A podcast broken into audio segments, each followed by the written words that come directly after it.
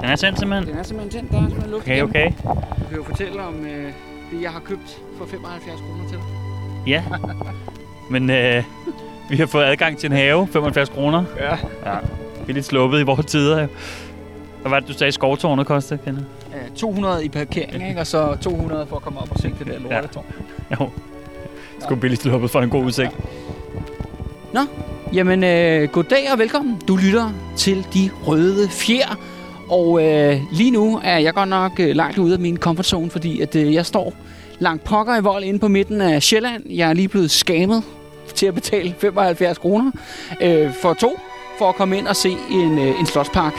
Øh, og det er også derfor, at I lidt sådan, kan høre, sådan, der er lidt, lidt vind i, i træerne, og der er sådan lidt, øh, hvad hedder det, grussten. Det er sådan, vi laver sådan third year, hvor vi hele tiden render rundt på grusstier. øhm, og, øh, og det er fordi, at øh, i dag er jeg taget med, med Mads Dyrholm til øh, Gisselfeldt Kloster. Eller rettere sagt, det er jo ikke så meget Gisselfeldt Kloster som sådan. Det er mere det her geografiske område, som ligger mellem Gisselfeldt Kloster og så Brinkved Gods, hvor vi har været for ganske få minutter siden. Der kørte vi øh, lige forbi i øh, bil. Men det er fordi, at øh, der er den absolut den mest kendte digter, øh, forfatter, øh, kæmpe ikon i det største Danmarks historie, kan man sige, har kreeret. Det er netop H.C. Andersen har slået sin, øh, slået sin folder her. Og, øh, og det er jo sådan her med, med dig, Mads, at øh, vi to har jo lavet en række kunstepisoder øh, sammen. Og hvis man lige sådan skal genopfriske det, så startede vi jo med Johannes Evald, der var digteren. Mm. Så tog vi jo Krøyer, øh, Peder Severin Krøyer med maleriet. Og så har vi jo så haft øh, dobbeltepisoder sidste år, hvor det jo sådan set var skulptøren Torvaldsen, og så øh, arkitekten Bindesbøl, mm. der har lavet øh, Torvaldsens Museum. Og så var det sådan her, at det næste skridt, jeg synes, at vi, næste gang vi skulle ligesom dykke ned i et kunstnerisk værk, så skulle det selvfølgelig være den skriftlige forfatter. Det var mit ønske, og jeg havde faktisk presset på for, at det skulle være Henrik von Toppidan. Mm. Fordi han er ligesom den eneste store forfatter, der kommer ud af Estrup-perioden. Men således gik det ikke, fordi du var virkelig sådan insisterende på, at det skulle være H.C. Andersen.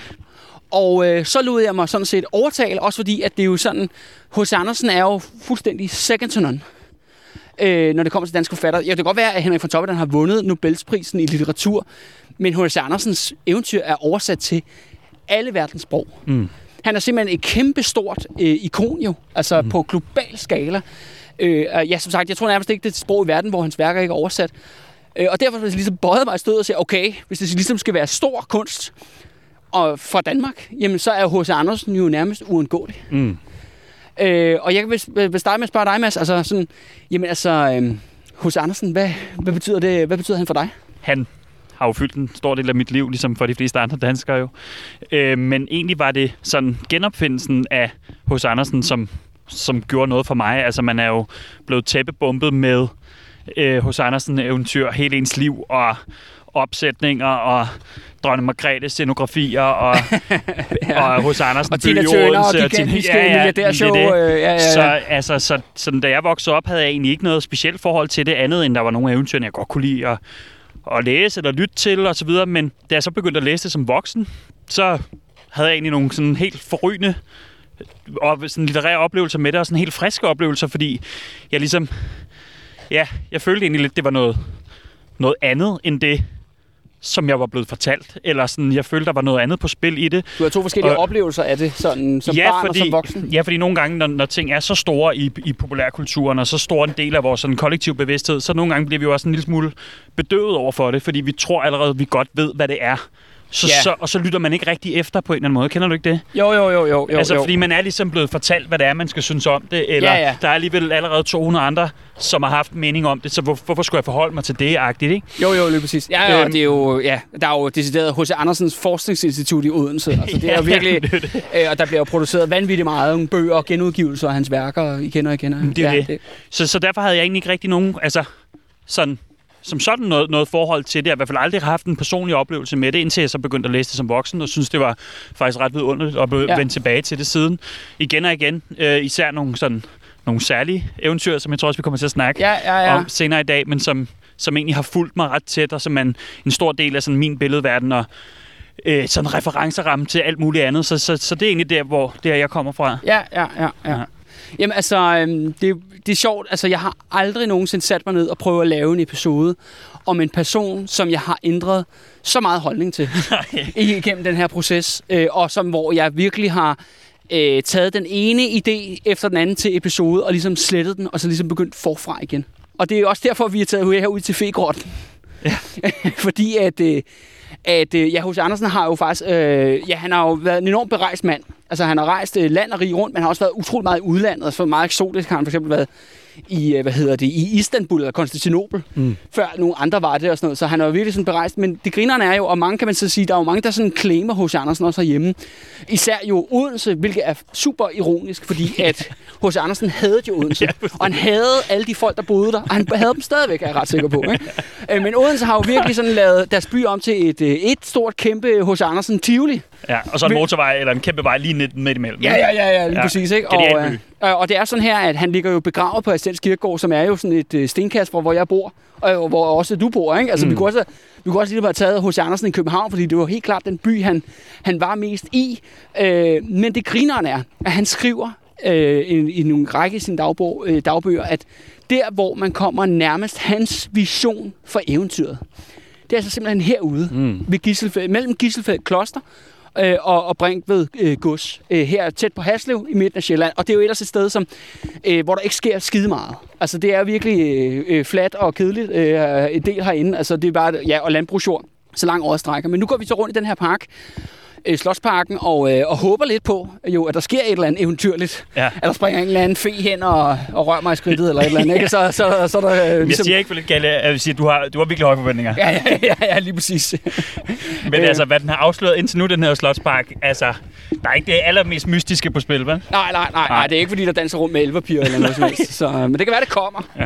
Jeg har nok startet, som, som jeg kan så se, at det er jo også det samme. DR1 kører faktisk sådan, som man faktisk optræder i populærkultur.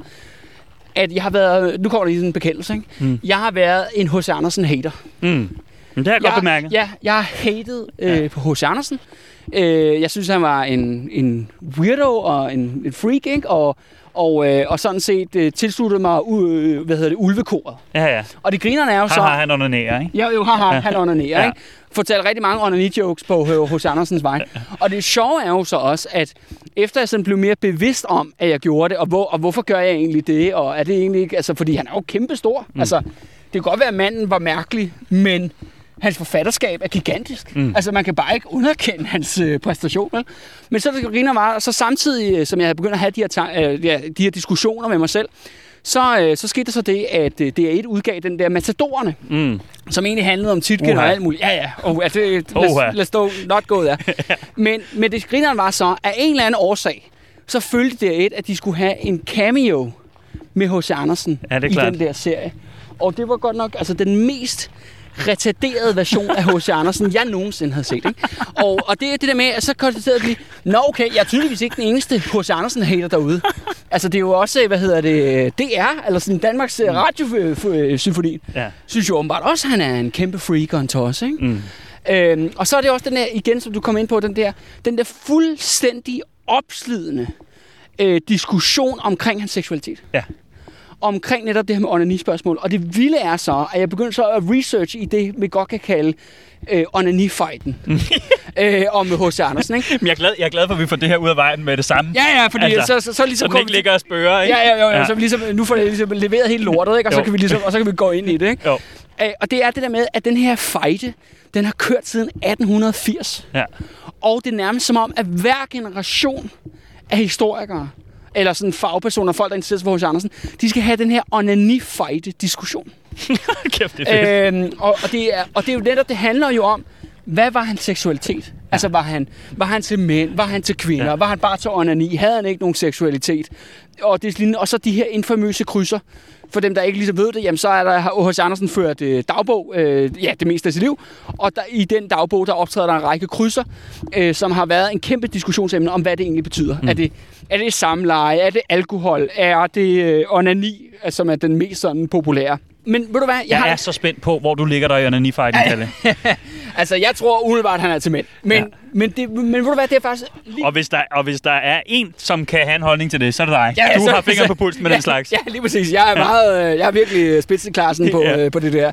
Nej, men ved du hvad, øh, altså, det er virkelig sådan ved at lave det her, prøve at skrive det her, øh, Mads. Jeg har aldrig været nede i så dyb et onani rabbit hole i mit liv, ikke? Altså, det jeg er fuldstændig... Jeg faldt også i. Øh, ligesom alle de Siden andre- 1880 siden, er folk siden alle faldet har i gjort det hul. 18, 1880. Og sidste gang, vi havde den her fight, det var 2014, fordi ja. Nu prøver jeg sådan at komme lidt op to date. Så mm. det passer med, at vi er i gang med at give op Ja. til endnu en fight, en, endnu en omgang yes. her om, om ikke særlig længe. Ikke? Øh, og jeg er fuldstændig faldet ned i, det. jeg er fuldstændig opslugt. Og sådan, Åh, jamen okay, så står H.C. Andersen og bare kamp. Altså masturberer over uh, Tommy Lise, eller altså, hvad, hvad er det, der foregår, ikke? Øhm, men, men, men det, jeg ligesom kom frem til, det er jo for helvede ikke det, der er det vigtige. Nej.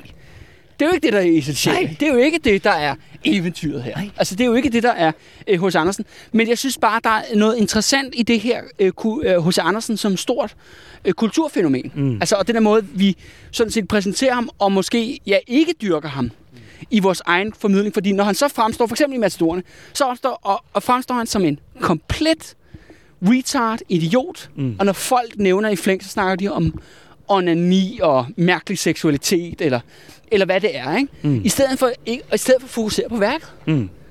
Det synes jeg er ret sådan markant med ham. Og det sjove er jo det der med, at det er jo fuldstændig gengivet af hans barndom, hans ungdom, hele hans voksenliv, hvor han er på sin vis, ja, han blev kæmpestor og, og hyldet og millionær i sin egen levetid.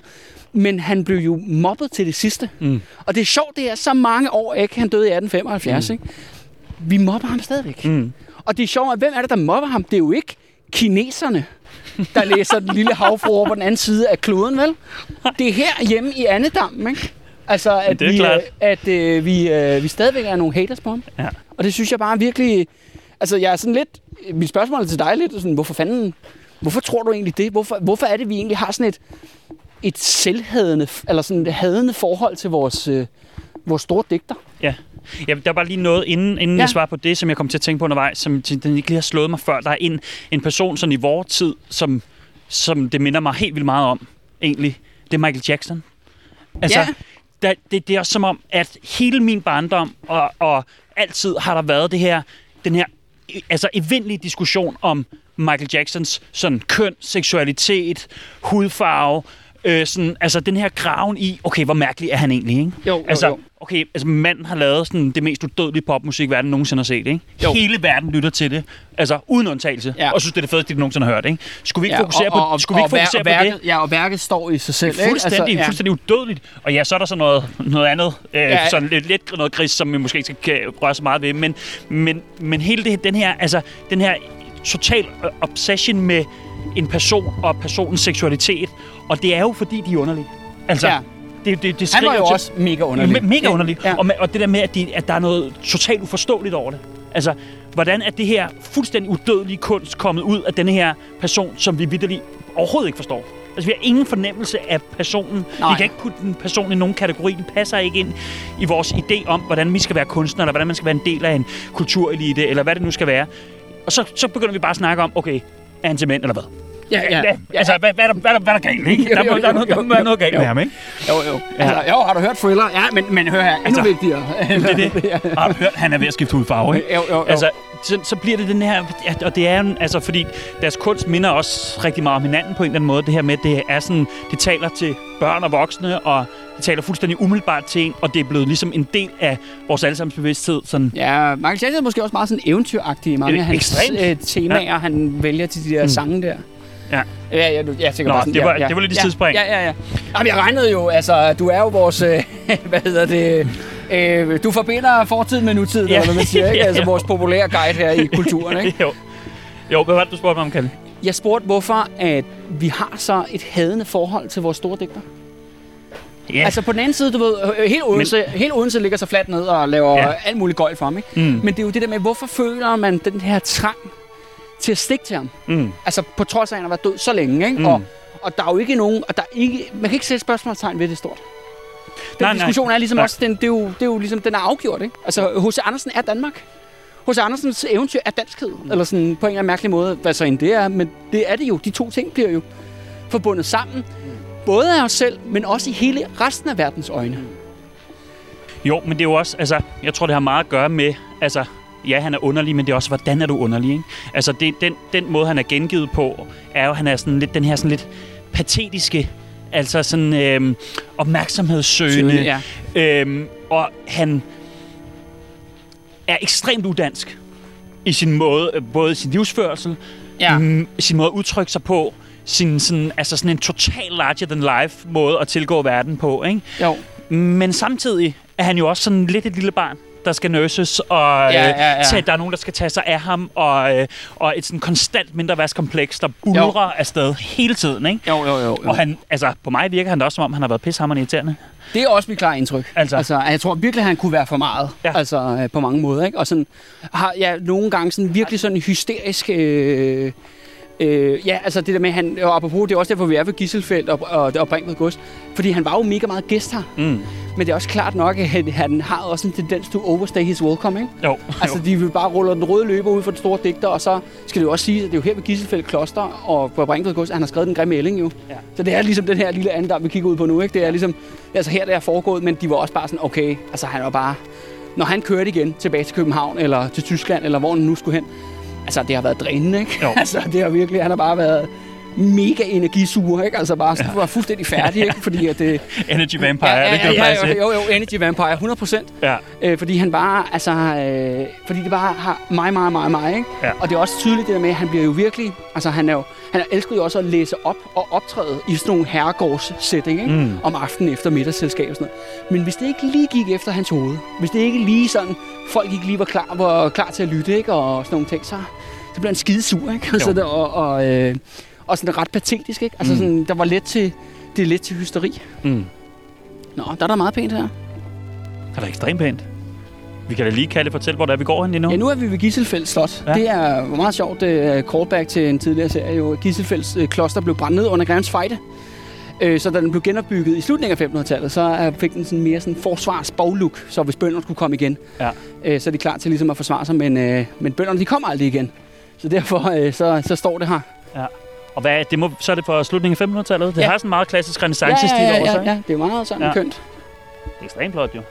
Okay, Kalle, nu er der måske noget mystisk på færre her. Nå. Jeg ser et skilt til højre mod Jættehaven. Okay, der må vi jo hen jo. Der må vi sat med hen. Ja, ja. Jeg tror, vi skal følge Stine ned her.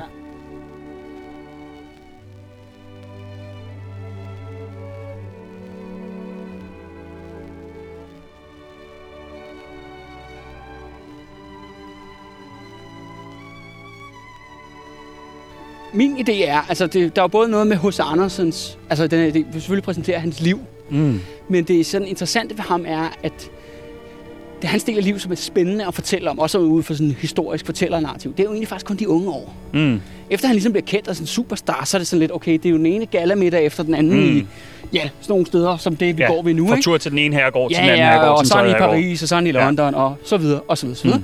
Mm. Øh, men det bliver sgu sådan lidt øh, at tage la- langhalen på det, Mm. øh, synes jeg. Øh, men derfor synes jeg, at i stedet for ligesom stop, stop hateriet mm. med hos Andersen, så synes jeg, vi skulle koncentrere os om værket. Ja, tak. Øh, og derfor har jeg ligesom udvalgt nogle, kan man sige, nogle, øh, nogle eventyr, og jeg har ligesom taget nogle personlige favoritter med. Ja. Og så har jeg også bedt om at, dig om at gøre det samme. Ja. Øh, og så er det ligesom ideen, at vi ligesom skal ja, diskutere, snakke øh, om, hvad vi synes, der er fed, øh, fedt ved dem. Man kan nok regne ud, og det kan lytte nok også regne ud, altså jeg har selvfølgelig valgt det, der er øh, politiske, historiske, hvor jeg ligesom kan genkende nogle ting fra hans egen tid, Ja. ja. som er jo altså Frederik den 6. og Christian Dottnes øh, regeringstid, ikke? Ja. Mine to gamle, gamle venner der, ikke? Øh, som jeg har vildt at fokusere på. Og det, jeg kan forstå, det du har valgt at gå i noget anden retning. Men det Ja, er jo er ikke bare særlig fuld, der, overraskende. der er bare fuld tryk på eventyret, ikke? Ja, jo, jo, lige Ja. ja. præcis. Og øh, jeg vil faktisk gerne begynde med fyrtøjet selvfølgelig. Fyrtøjet. Ja, fyrtøjet. Fordi at Mm. det er jo faktisk en af de, de ældste øh, fra 1835, så vidt jeg husker. Og største. Ja, og det er også en kæmpe stor en. Men det er, som jeg ser det, er det jo faktisk nærmest en biografi om hans far. Nå. Hos Andersens far. Som diskussionen er jo så, om det er faktisk hans rigtige far. Mm. Ham her Hans Andersen, som han hed, som var skomager Mm. i, øh, i Odense. Og det er jo det med, at H.C. Andersen blev jo født der i Odense i 1805. Og øh, han bliver altså født ind i den mest hardcore underklasse. Mm. Altså det kan godt være, at øh, nogle af de andre personer, vi har talt om i de her kunstepisoder der, men de har ligesom oplevet et eller andet der har været noget tragedie i mm. deres liv. Øh, Johan Sevald fik ikke sin livs kærlighed. Øh, øh, Krøyer blev født på et hospital, ikke? Altså, mm. øh, øh, ja, Torvaldsens forældre drak sig selv ihjel, ikke? Altså, der er forskellige sådan øh, elementer af, kan man sige, af krise, nederlag og... Lad os lige gå ud på den her lille, lille ø her. Mm. Det kunne være, der, der er nogle feer herude. Men hos Andersen, jeg tror nok, at det skulle det nok det har mest hardcore underklasse, jeg nogensinde har læst om i relation til Danmarks historie. Mm. Odense var jo kongerigets næststørste by øh, på daværende tidspunkt. Men, og der var ligesom, ja, der var et borgerskab og købmand og så videre, så videre. Men hos Andersen, han kommer simpelthen fra sådan en virkelig lav... Det er, sådan, det er ikke engang daglejere. Det er kun sådan halve daglejere. Det er sådan her, at og i højsæsonen i sommeren, så kommer der en masse sådan kvinder ud og arbejder i landbruget rundt omkring på Fyn. Øh, og hos Andersens mor er en af de her personer. Ja. Øh, og hun kommer faktisk ud af en lang slægt af prostituerede. Og hun har også prostitueret sig selv. Og, og, og det der med, øh, og der var også lidt til, øh, til flasken og så videre. Og det er jo derfor, de her historier simpelthen starter om, og hvorvidt øh, Hans Andersen overhovedet er far ja. til H.C. Andersen. Ja. Fordi moren har bare ligget og knaldet med Gud og hver mand. Og det helt klassiske og i deres årsjul, det var, at hun så ud om sommeren, ud på landet og arbejde øh, med, på markerne, og selvfølgelig så sælge rigtig meget øh, punani ikke? Til, mm. til Gud hver mand for at skrave penge sammen. Og så om vinteren, så var man tilbage i Odense. Og så prøver man så jo desperat at overleve mm. til den næste sommer. Altså hele tiden sæsonbestemt. Og det her, det er sådan en underklasse, hvor at de, de har deres eget sprog, og de er, de er jo brutale, de går med kniv, og så en anden ting er, at der er magi, altså sort magi. Ja. Moren var kendt for, at hun altså ikke troede, hun stod ikke på læger. Hun var sådan en rigtig anti mm. Altså selv for sin tid i, der i starten af, af 1500, eller undskyld, 1800-tallet. Mm. Øh, hvor hun virkelig sådan, jamen, det er historie om, hvis H.C. Andersen var syg, øh, jamen så, så var det ikke simpelthen ikke bud efter lægen. Nej. Ej, så simpelthen bud efter heksen. Ja. Øh, og så kommer der en eller anden hjem og lægger iler på en, eller kommer med en eller anden vis sten, og øh, mm. kommer med et eller andet øh, magi, ikke? Jo. Øh, men det, så, lægen kunne præstere i starten af 1800-tallet, var det meget bedre? Eller hvad nej, tænker ikke, du? Ikke, ikke, nødvendigvis, ikke nødvendigvis overhovedet, men, men det er bare meget sjovt det der med, at H.C. Andersen var meget senere sådan, han var også hypokonter og så videre, så videre og, og han havde sgu mange professionelle læger, altså ja. sådan læger, 1800-tals læger, mm. til, sin, til sin rådighed, og han betalte for det. Men han er egentlig opvokset med sådan noget sort, sort magi og armestuesnak og mm. sådan noget øh, og sådan okulte objekter, talismaner, øh, ja. rigtig okay. meget sådan, sådan noget gøjl, ikke? har moren haft med hjem, og, og de har jo brugt det til at få held og tjene flere penge, og de fik så aldrig flere penge. Ja. Og, og det er jo så ligesom en ting af det. Men faren der, han er nærmest det dimensionale. Det kan sige, hun, er, hun står på mange måder på sådan en virkelig old school almue-tragedie. Ja som det er der i starten af notatet. Ja. Også en anden aspekt, som ikke er så Og det er vel også det, altså den der altså 1700-tals underklasse, som, som ligesom går ind i 1800-tallet. Altså ja, ja. den der totale farmelse, der var i 1700-tallet, ikke? Jo, jo, jo, jo, ja. jo, jo. Altså ja, det her, det, det her det er jo ikke nogen, der forglæder landbrugsreformen på nogen som helst måde. Altså de er fuldstændig fanget i det der fattigdom. Ja. Og også ikke særlig kendt er det, at H.C. Andersen havde jo en, øh, en halvsøster. Mm som han jo faktisk holdt hemmelig, efter han var blevet kendt og rig og sådan noget. Ja. Han gav hende og hendes mand nogle penge og sådan nogle ting. Ikke? Ja. Og det der med, at moren, altså for sagt, øh, mormoren var en kendt prostitueret i Odense i 1700-tallet. Moren havde en søster, som flyttede til København og åbnede et bordel. Så det der med, at da H.C. Andersen flytter til København og prøver at slå igennem, så bor han jo også den her moster på et bordel. Mm. Så du ved, han er også ud af det her, kan man sige. Apropos det mærkelige med det seksuelle. Ja, ja. Altså for det der med, at sex har været overalt. Ja. Øh, i hans barndom. Ja. Eller sådan, det der har været hele tiden, at moren skulle om bag et skur med en eller anden. Ja. Eller hvad det har været, ikke? Og det er jo så her, kontrasten er. Altså, lige vi holder tilbage til fyrtåret. Moren er 100% heksen. Mm. Hvis du spørger mig. Ja. Eller der er i hvert fald elementer af hende ja. i den heks der. Men så kommer vi til soldaten. Mm. Og det er jo det er jo her, hvor at H.C. Andersens far, eller i hvert fald den mand, han mente var sin far, han sagde var hans far, hele livet. Det skal siges, de lignede ikke hinanden overhovedet. Det er også derfor, mange af de historier og rygter og går. Og meget kan man sige om H.C. Andersen. Man har nogle sådan rimelig tydelige øh, Meget karakteristiske ansigtstræk. Ja. Øh, øh, men ham er faren, han øh, var ude af ham og skummer, så var han faktisk oplysningsmand. Mm. Han var super belæst, virkelig inde i hele den her oplysningstiden, den franske revolution. Okay. Napoleon var hans store held. Okay. Altså, han var, virkelig, han var virkelig en mand, som følte, altså, som H.C. Andersen beskriver ham, som en mand, som aldrig opnåede, altså aldrig udlevede sit potentiale. Mm. Altså, han var, det, han var, problemet var, at han var født, han var, havde et kvikt hoved, han var interesseret i samfundet osv., men han født ned på bunden. Mm. Og derfor er han fanget mm. i sin sociale klasseboks. Ikke? Ja. Øh, men det er klart, at det, da hos Andersen var lille, og da faren stadigvæk var i live, jamen, så har faren jo altså, fortalt ham alt muligt ude i den store hvide verden, og mm. øh, virkelig givet ham den her, kan man sige, den her mere sådan intellektuelle Ja, og, Input. og drømmene, tænker jeg. Ja, Altså det der med, at der lige pludselig kommer... Altså, hvis faren har været en, som har drømt om noget større, så lige pludselig så, så, så, så hæver man ligesom loftet også, ikke? Altså, så, så bliver livet et potentiale, i stedet for, at det bliver en overlevelse, ikke? Og Jo. det er jo sådan, altså, den, den, den tænker jeg, den må han have fået et eller andet sted fra. Altså, og det er også det er de få bøger, der har været det barndomshjem. Ja. Altså det er meget, meget fattige skomar hjemme i Odense. Ikke? Mm. Det er faren, der har haft de bøger med. ja. Og det er faktisk det vilde er også, at faren jo prøver faktisk også at leve sit livs eventyr. Mm. Fordi i 1812, der melder sig han sig til Frederik den 6. her. Sådan. Han bliver simpelthen indrulleret under de røde fjer. Ja. Og han befinder sig i Holsten, hvis man kan huske til den røde fjer der. At Det ender jo med, at hæren kollapser uden kamp Ja. i, øh, i 1813 dernede i Holsten. Den her berømte land her. Ja, som, som Men- Frederik, det har bare, ja. altså Ja. Frederik den 6. bare virkelig har opgejlet igennem hele sit liv. Ikke? Ja. Mens krigen den foregår til søs. Ja, ja, det er med Ja. ja. ja, lige præcis. Ja. Og, men det er H.C. Andersens far, han er altså med som menig soldat, ikke? Ja. altså i, i den her der. Og det ender med, at han aldrig kommer i kamp, ligesom resten af herren aldrig kommer i kamp. Altså der er ikke noget stort øh, heldemodigt slag at berette om. Mm. Men det ender med, at han bliver nødt til at marchere hjem, da herren er gået i opløsning, og han bliver pissesyg. Mm. Og, og det er faktisk også derfor, han dør allerede i 1816. Mm. Øh, og det er, ja, og efterlader virkelig sådan et, et, et, et tomrum for, for H.C. Andersen. Ikke? Og det er jo så tilbage til fyrtøjet der. Fordi soldaten er jo netop en, den tabre landsoldat, der kommer marcherende hjem fra krig, mm. ligesom hans far gjorde. Mm. Øh, og det andet er også det der med, at han jo så får så lykken, han får jo så fyrtøjet, øh, og han får de der penge og de, her, de der hunde, hvis man kan, ja, selvfølgelig, hvis man kan huske eventyret her. Ikke? Og, øh, og, men det grinerne er jo så det med, at han hugger hovedet af heksen. Mm. Og det kunne man jo også se. Jamen, det er den- så brutalt. Det, jeg, havde det, jeg havde det faktisk sådan, det, lige sådan, det aspekt havde jeg lidt glemt her, da jeg genlæste den. Ja. Fordi det bare står som sådan et eventyr for mig ind i mit hoved og for mit barndom og sådan noget. Man kan det jo næsten udenad, føler man. Ja, ja, ja. Så Så det, det er virkelig en af klassikerne. Ja, ja. Men så der, da den der scene kommer med, at han så bare hugger hovedet af heksen, som sådan, ja. hold da op. ja, ja, ja, ja, ja, lige præcis. Ja. Men det bliver faktisk vildere end det, øh, ja. Mads, hvis du kan huske sådan de lidt, øh, altså hen mod slutningen af mm. det her eventyr. Fordi det ender jo med, at soldaten vil have prinsessen, og, øh, og så bliver han så fængslet, og så kommer så, får han fat i fyrtøjet, og hundene, de kommer så og, øh, og redder ham. Øh, men det interessante er jo så til sidst, at hundene farer jo hen og øh, kaster så hele, som de siger, dommerstanden, embedsstanden og Mm. kongehuset op i luften, og de ryger op i luften, og så ryger de ned på gulvet, og så går de i tusind stykker Ja. som hos Andersen skriver. Og det her er jo nærmest, hvis det ikke er den franske revolution, så ved jeg fandme ikke, hvad den øh, franske revolution er. Så det, og også fordi hos Andersen er jo på mange... Altså, Den øh, franske revolution, men begået af en Øh, hund med øjne som... hunde. Ja, men, men i særdeles en hund, som har øjne som runde tårn. Ja, altså et af de underligste altså, karaktertræk fra et dyr nogensinde. Altså, ja, ja, ja, lige præcis. Men, men der, der kan jeg bare se, det er meget sådan, du ved, altså for det er ikke fordi, at H.C. Andersen nogensinde udtrykker egentlig revolutionære tanker i nogle af hans egne skrifter, men jeg kan ikke lade være med at tænke, at Ej, det... tværtimod. Nej, tværtimod, tværtimod. Altså, ej, det er jo virkelig konger og øh, fine øh, prins, prinsesser og sådan noget. Ja. Øh, men det her, jeg kan bare se, det, det er virkelig sådan, jeg har lyst til at sige, det er sådan, virkelig sådan en not til faren. Mm.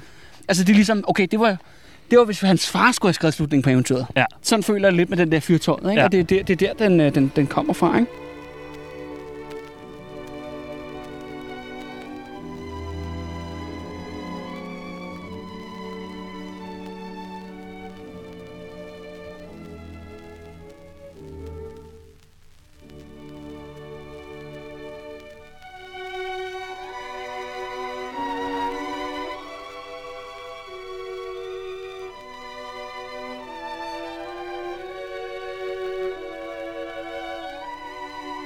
Jeg tror måske også, øh, at det der med hos Andersens barndom der i Odense, at det er jo også det, folk mest også fokuserer på, også øh, i forhold til den grimme ælling, som er så skrevet her, Mm. i det her område her, hvor han har gået ture her, ligesom vi gør nu, ikke? og så kigget på ænderne, og så skrevet om det der med. Mm.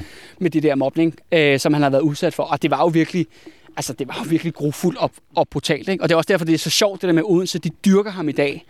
Fordi han har jo selv beskrivelser af det der med, at han jo ikke kunne gå på gaden, Mm. uden at folk begynder at kaste sten efter ham og tage faktisk hans tøj af. Mm. For ligesom at se, og de råber det der med, er det en, er det en pige? Er det en pige? Mm. Øh, og jeg tror faktisk også, at hos Andersen har haft, og det skriver han også selv jo, han har haft et meget sådan feminint udtryk. Mm. Altså han har haft, han har fremstået måske talt Mm. Øh, feminint, i hvert fald fremstået feminint, den her mærkelige, lange, ranglede fyr. Ja, eller Øh, måske, jeg vil måske nærmere bruge ordet androgyn, ikke? Altså det Jo, her, det er sådan ja. lidt sådan krydsfelt mellem, mellem det feminine og det maskuline, men det kan jo være ekstremt forvirrende for folk. Altså det er jo også noget af det mest skræmmende nogle gange, det er, når man ikke kan putte folk i kasser, ikke? Jo, jo, jo, jo. Altså. altså. jo. Øh, og det er også det der med, at, at på et tidspunkt, hvor han har fået kommet på sådan en, øh, hvad hedder det, sådan et værksted, hvor han skal arbejde ligesom sådan en ufaglært øh, dreng, der hjælper til. Hvor det ender med jo med, at, øh, at svendene, de tager ham og tager alt hans tøj af og udstiller ham. Mm. Så de kan pege fingre af ham og se hans, altså det der med, at det virker som om, at H.C. Andersen ikke har kunne gå nogen steder. Så derfor er det meget sådan, at han er meget derhjemme og læser sin fars bøger igen og igen. Eller også så er han nede ved Odense Å. Mm. Og ligesom bare leger med sig selv. Det virker jo som om, at han har ikke rigtig nogen venner. Og samtidig har vi moren, så efter, især efter faren er død, ikke, så går der bare altså, druk i den, og, sort magi osv. osv. Det ender jo også med, at hun kommer til at dø på, øh, på fattigården jo, Mm. øh, af druk. Og det eneste de sidste mange år jo, det er jo bare sådan en, en lang øh, øh, brevskorrespondance, hvor hun bare beder om penge. Mm. Sådan en helt klassisk misbrug øh, fortælling, Ja, ja, ja, ikke? Er bare sådan, har du ikke lige nogle flere penge til din mor, hvad med mig og sådan noget, ikke? Og hun går jo faktisk, altså hun dør og, i, og går i hundene, mens H.C. Andersen faktisk på daværende tidspunkt befinder sig på slottet, ikke? Ja. Så han er virkelig sådan, ikke? og det er sådan lidt sjovt det der med, at han har jo også levet højt på senere i eliten, det der med at sige, "Jamen, jeg kommer sgu fra bunden, jeg er sådan rigtig sådan en prins af det danske folk, eller sådan nogle ting. Ja, ja. Men han var også virkelig sådan, brændt sin bror til det der lort, øh, da han ligesom kunne komme afsted med det, ikke? Jo, jo. Og, så, og, og elskede at bevæge sig opad, ikke? Er du Altså, sindssyg? Altså, er altså, du sindssyg? det er Jo jo- rigere de var, ikke? Ja, Altså, jo federe de var, Altså ikke? den måde, han i sine eventyr beskriver stas. Altså, Ja, ja, når man ja. skal stage sig ud, og når man får smykker på og sådan noget. Ikke? Jo, jo, jo, det er nærmest jo. så det helt sidre, altså, når man læser det. Ikke? Jo, jo, jo. Ja. Men det, ja, det er 100 på. Ja, stas, ja, det Ja. glimmer, ikke? Jo, jo, jo, jo, jo, det er jo, guld. Altså, det er jo Ja. nogle af hans yndlingsord. Han har virkelig de der sådan, yndlingsnavneord, der bare går igen. Og når man kan mærke det, der er bare nærmest sådan en kraft i dem. Og der er virkelig, altså guld og stas har jeg virkelig bidt mærke i. Det, er sådan, det optræder bare igen og igen og igen, ikke? Ja. Nå, og det er jo bare de der helt klassiske statussymboler, ikke? Men, Men- noget, jeg bare lige kom til at tænke Ja. på, Kalle, altså i forhold til sådan det her med at bare være alene, ikke? Altså Jo. at sidde og lege alene, og det er jo, og det er måske en banal pointe, men det er jo, at når du er, når du lever den eksistens, og det er jo også, det, det er jo også en helt klassisk kunstnerfortælling, ikke? Det er det her med, så har du jo, så har du jo brug for at vække verden omkring dig til live. Og altså hans, hans for, for ellers er du alene jo. Ellers er du Ja. helt alene. Så er der ingenting. Så er der jo bare oh, tomt, hvis der, verden se, ikke der, er alene. der er ikke? et kors over på den anden side af søen der. Det er sådan lidt eventyragtigt. Hvad er der? Kan du ikke se, kan du ikke se der er sådan et trækors? Åh, for helvede. Ja. Lille Oven på høj. noget, der ligner sådan en, lille, en Lille- primi, primitiv øh, oldtidshøj. Ja, ja, og så ja. kors. Der skal vi over. Jamen, øh, der, der stod faktisk forbudt jo. Så svømmer vi. Gør vi ikke det? Skal, skal prøve? Prøv Skal vi det prøve? der, altså det der helt brune vand der. Ja, ja. Lad os prøve, lad os prøve at gå rundt. Fordi det så, det så faktisk sådan lidt eventyragtigt Ja, det gør ud. Ja. Altså, vi skal lede længe efter Ja, det her ja. i den her fuldstændig ordnede slotshave, ikke? Jo, Og vi har jo. betalt 75 kroner per mand for at komme ind, ikke? jo, jo, jo. Det er jo ikke meget eventyr over. nej, nej. Ej, det, er, jo- det er jo mere kapitalismens eventyr, tror jeg. Men, øh, Abs- absolut. Nogle hyggelige adelsfolk, der lige skal hive det sidste ud af deres ja, ja, grimme ja, have, det er tilfældigvis, at de har arvet det her lort, ikke? Jo. For deres brutale forfædre, ikke?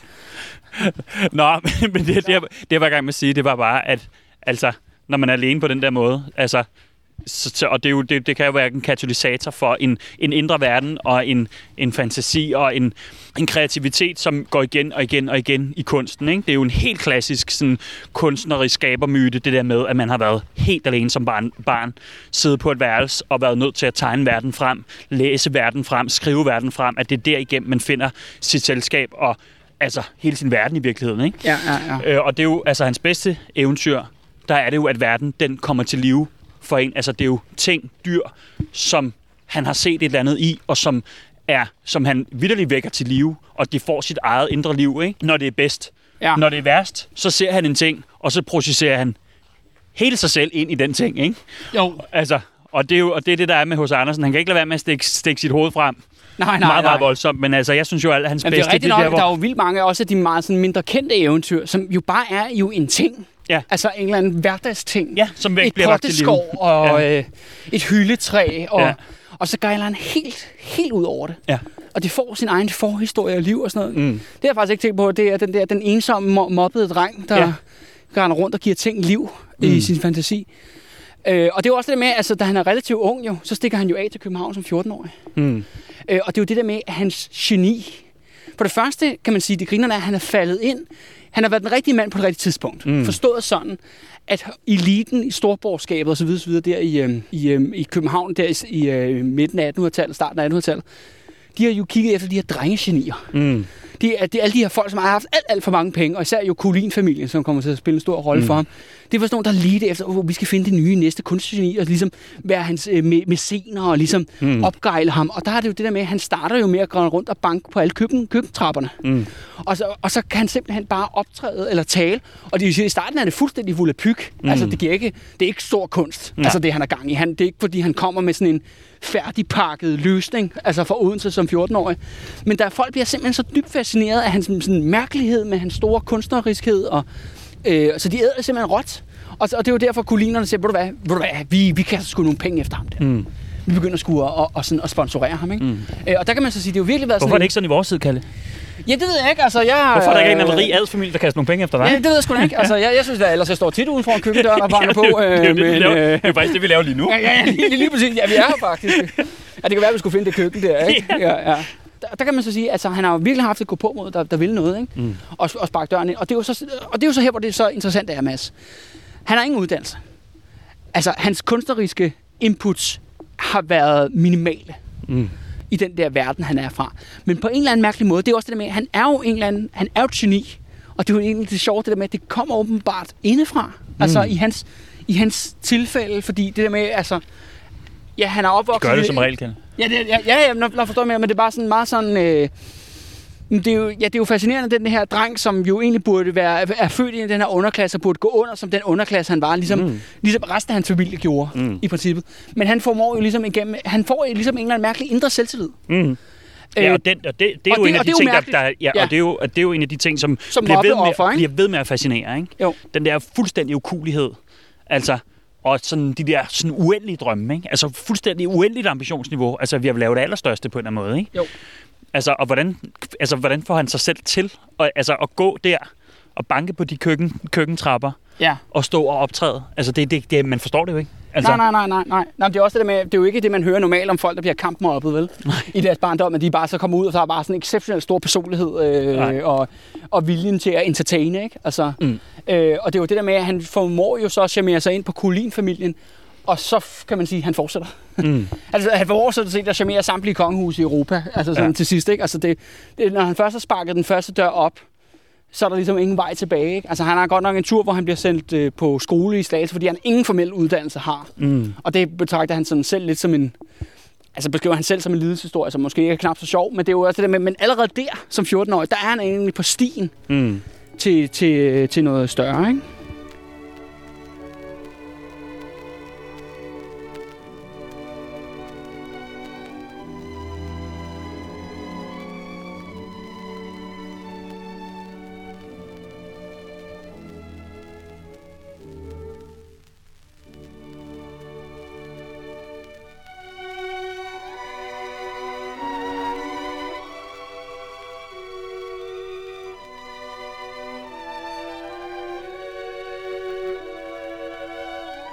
Nå, men ved du hvad, Mads, det var ligesom, øh, jeg havde ligesom et eventyr, så nu tænker jeg jo måske, at det kunne være din tur Mm. til at komme med, en, øh, med et eventyr. Så synes jeg egentlig, det kunne være meget sjovt at snakke om den der metalsvinet. Ja, I jamen, forhold ja. til, jeg synes, det er meget godt i tråd med det, vi snakker om lige nu. ja om, om hans... Om at øh, være barn, og sådan, øh, det der med den der, altså opdage en eller anden, altså opdage kunsten som barn på en eller anden måde. Ikke? Jo, jo, jo. Ja.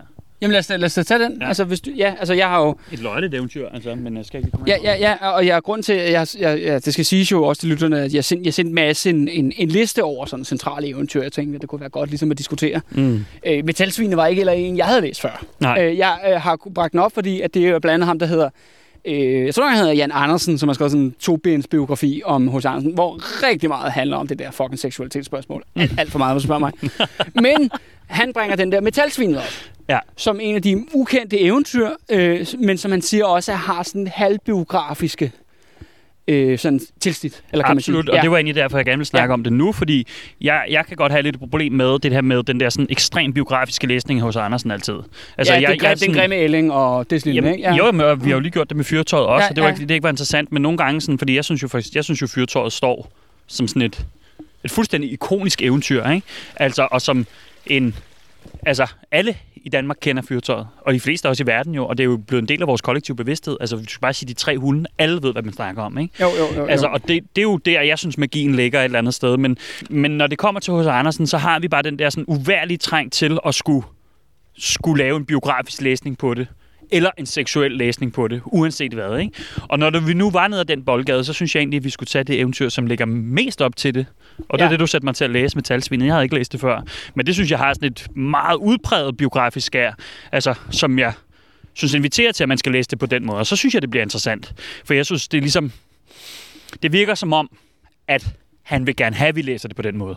Ikke? Ja. Så, så Ja. derfor synes jeg, det, der, så synes jeg, det bliver spændende. Ja, Men hvorfor satte du mig til at læse det, Kanne? Øh, jamen, det er jo fordi, at i det her eventyr, som egentlig foregår jo i Italien. Ja. Altså, det foregår jo faktisk i Firenze. Ja, meget, det foregår meget sådan udtalt i Italien, Ja, ikke? ja, jo, jo, jo, Ja. jo. Og det er jo netop en, en dreng, som hvis mor er prostitueret. Ja. Øh, og som drikker, og som har mænd øh, på værelset og sådan noget, og til sidst faktisk er voldelig mod drengen. Mm. Så han løber hjemmefra. Øh, og så gemmer han sig under det her metalsvin, Mm. som er sådan en skulptur, øh, der står op foran en kirke Mm. i Firenze. Og der bliver han så opdaget af, jeg mener det nok er en, det er en maler, ikke? Øh, som ligesom, øh, jeg finder ham derude under, øh, hvad hedder det, ja, metalsvinet, og synes det er synd for ham. Mm. Og tager ham med hjem, og så oplærer ham i at blive maler. Mm. Og så bliver han så en kæmpe kunstner, Mm. øh, den, her, øh, den her dreng. Øh, og det er, jo sådan, det er jo sådan virkelig sådan, det på mange måder minder det jo i hvert fald det tidlige del af historien Mm. om H.C. Andersen en til en. Bortset fra det der med, at han har været i lære Mm. hos en anden stor kunstner. For Mm. det har han jo faktisk egentlig Nej. ikke. Nej. Øh, men jeg ved ikke, hvad du tænker om det, Mads. Jamen, jeg synes, jeg synes, altså, først og fremmest synes jeg faktisk, det var en virkelig god historie. Ja. Altså, jeg var meget overrasket over, at den ikke var mere kendt. Altså, jeg har aldrig hørt om det før. Øh, og jeg synes, det stod egentlig... det er også en af de senere, den er fra 1862. Eller Jeg synes, det stod sindssygt godt egentlig bare som en fortælling, øh, som jeg var totalt grebet af og forsvandt ind i. Og altså, hele universet der i Firenze, sådan, altså, det er helt perfekt beskrevet, synes jeg. Ja, altså, ja, ja. virkelig, altså, det er virkelig, virkelig godt eventyr, så stor anbefaling. Øhm, Ja, og det, jamen, der var noget, jeg i hvert fald også blev rigtig meget mærke i. Det er jo sådan slutningen, kan du huske den, hvor han, altså, så bliver han maler, Ja. Og så dør han. ja, og så dør han, ja. Og så dør han. Ung, ja. Ung, ikke? altså, det er bare sådan, det er som om, og det er ikke, sådan, aner, ikke anerkendt. Eller? Nej, nej, ja, ja, nej, nej, det er bare sådan, ja, og det er, sådan, og det er bare slutningen, det var sådan, og så døde han. ja, ja, ja, ja, sådan, ja, man ja. sådan, Nå, okay, specielt på en eller anden måde, ikke? Sådan, men, altså, men, men, det er jo, altså, men der er jo nogle helt, helt tydelige sådan, altså, selvbiografiske ting i den, ikke? Altså, Jo, og det, det her, måske... det, Det, er her jo- fortabte barn, og så er det jo igen, altså metalsvinet er jo et svin, der bliver vagt til live i hans, i hans fantasi, ikke? Og hans bevidsthed, og den starter jo med, at han, han tager på sådan et ridefærd oven på det her metalsvin, hvor han bliver taget ind i en, ind i en kirke, hvor han ser de største italienske kunstnere, ikke? Michelangelo blandt andet, der bliver vagt til live, og Titians billeder, og alt sådan nogle ting bliver, bliver vagt til live foran ham, hvor han lige på en eller anden måde ser, hvad kunst er, og hvad, hvad, hvad livet egentlig kan bedrives til. Det, det, det er sådan, ved at han kommer op og ride på det her metalsvin, mens han ligger og sover på det om natten ja, fordi jeg blev så- smidt ud hjemmefra, og han er Ja, ja, på den laveste af sit laveste, ikke? Jo, han er blevet sendt ud for at skaffe penge, ikke? Jo, han, er blevet, jo. han er blevet sendt ud for at skaffe penge af sin mor. Ja, til mere han, vin, ikke? Yes, ja, og han vil ikke ja. komme hjem, for han har ikke fået skaffet nogen, så han ligger sig til at sove på det her metalsvin, som er sådan et drikke springvand, som jeg ser det inde, inde midt i Firenze, som så vågner op om natten, og han bliver så taget rundt i Firenze og ser ligesom den største italienske kunst bliver ligesom åbenbarer sig for ham, og så er det som om hans, hele hans idéverden åbner sig der, ikke? Jo. Og det går jo, synes jeg, rigtig godt i tråd med det, vi talte om før, i forhold til at være alene, være mobbet, ikke have nogen omkring sig, og få verden omkring sig til at blive vagt til live.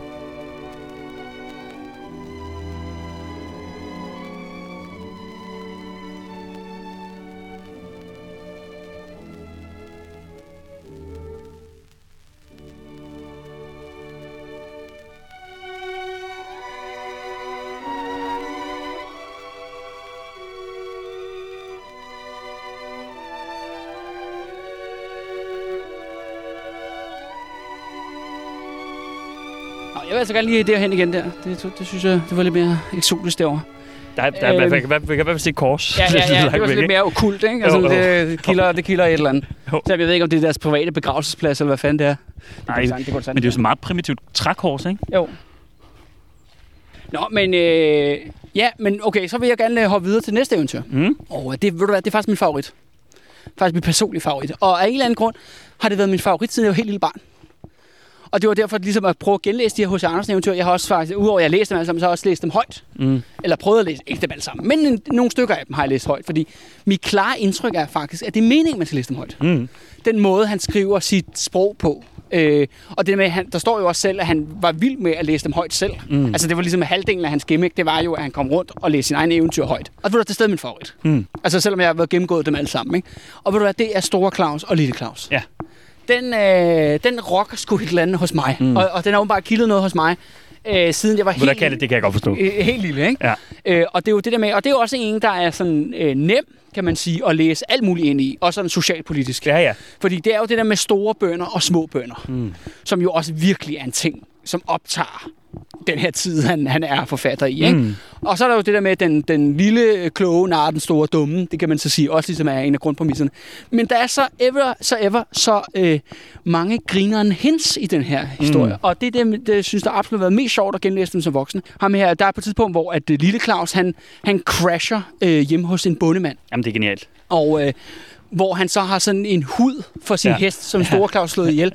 Og det er så en troldmand, ja. som der ligger nede i en sæk, og så, så kan han ligesom gnide sin fod på den, ikke? og så siger den lyde. Det er så fedt. Og, øh, og så er det så, at det er konen, bondekonen der, som er i gang med at holde en kæmpe stor middag for den lokale degn. Ja. Øh, men nu gør hun så i hemmelighed, fordi hendes mand ikke kan tåle at se degne. Ja. Og, og så er- kan man sige, langt historie kort er det der med, at Lille Claus han ligesom kom, får bevæget sig ind til den her fest, og så får udnyttet det der med, at degnen gemmer sig inde i en kiste Mm. til at få mad og til at få penge og alt muligt gøjl og sådan nogle ting. Og det, men det er det der med ham her bundens frygt for sit degne. Og jeg har det bare sådan, det kan godt være mig, der er lidt overfortolket nu, ikke? Men er H.C. Andersen den originale djøfhader?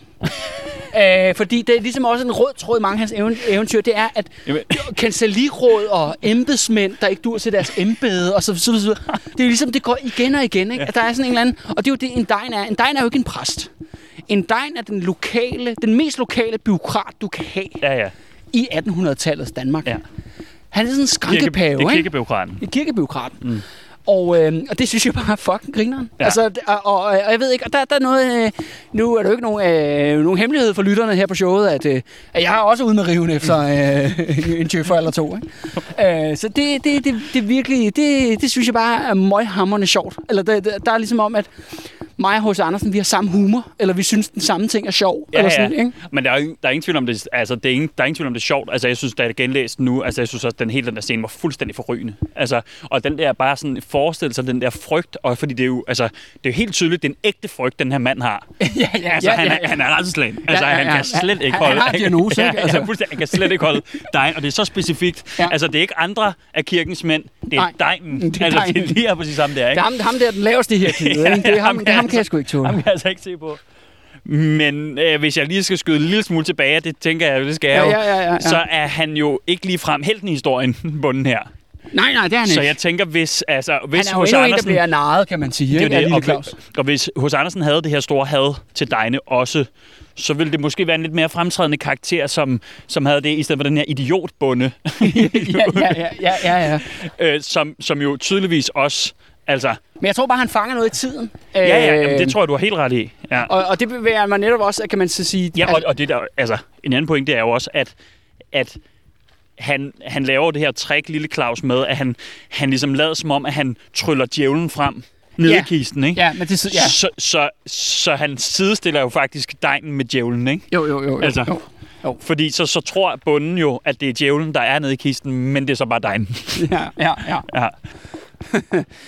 Øh, men det er bare meget sjovt, fordi der er flere i hans eventyr, hvis vi går hen ned her. Ikke? Øhm, det er for eksempel, at, at også i kejserens nye klæder, ja, ja.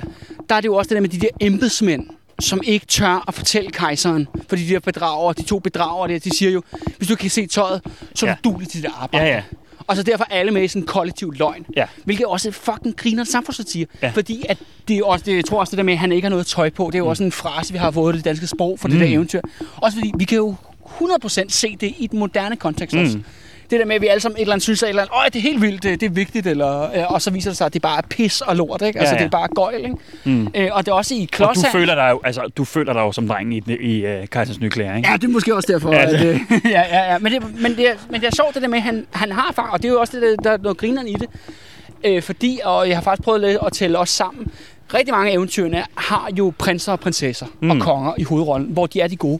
Men det er kun halvdelen af dem. Mm. Den anden halvdel er de faktisk de onde. Mm. Øh, og så er der den her generelle sådan anti-elite, mm. øh, i form af især det her djøfhad, som jeg vil kalde det. Om det så er, er degnen, eller om det er kancelliråden, eller mm. embedsmændene. Der er mange sådan, der beskrevet folk, der har fine, lange uddannelser, som tror, de er alt muligt hovski snovski, og som så faktisk egentlig er, sådan er lidt meget dummere, end de selv tror. Ikke? Mm.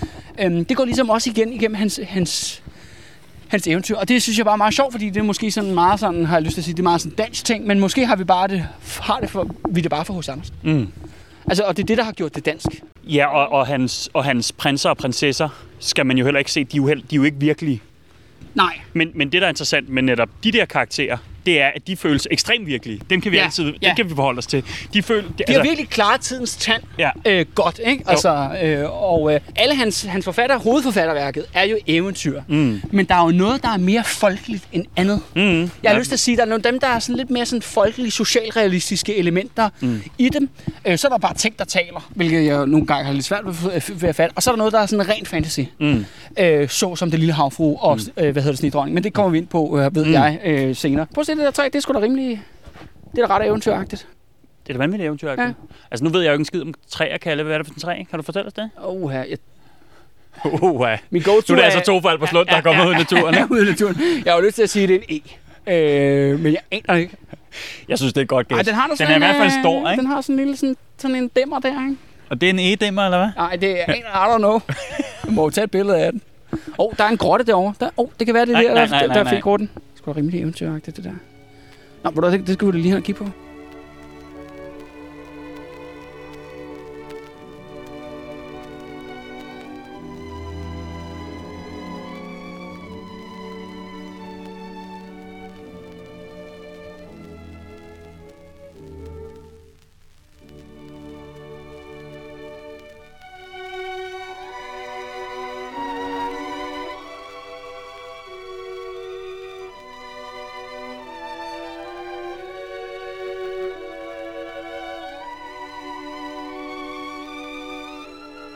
Men øh, har du mere at sige til Stor Claus, Lille Claus? Eller, altså, jeg, jeg synes bare, det er virkelig sådan en... Den, den er, ja, det er, jeg elsker bare alt ved det eventyr. Altså, Jamen, det, altså, jeg vil sige med genlæsning, altså, jeg synes faktisk, det var en, et, en total banger. Altså, jeg synes, den sidder lige skabet. Ja, Det er sådan en, øh, det er sådan, også fordi den har sin egen logik, ikke? Altså Jo, jo, virkelig jo. også sådan eventyrets logik. men den er også brutal, ikke? Folk bliver slået ihjel. Og, og, og sunshine. Og, det er altså, lille. Claus, når, han, det- når, han det- først, når han først smager lidt... Øh, altså, og penge, ikke? Ja, blod og penge. Så ser han sig altså ikke tilbage på Nej, noget nej, nej, tidspunkt. nej, nej. Ej.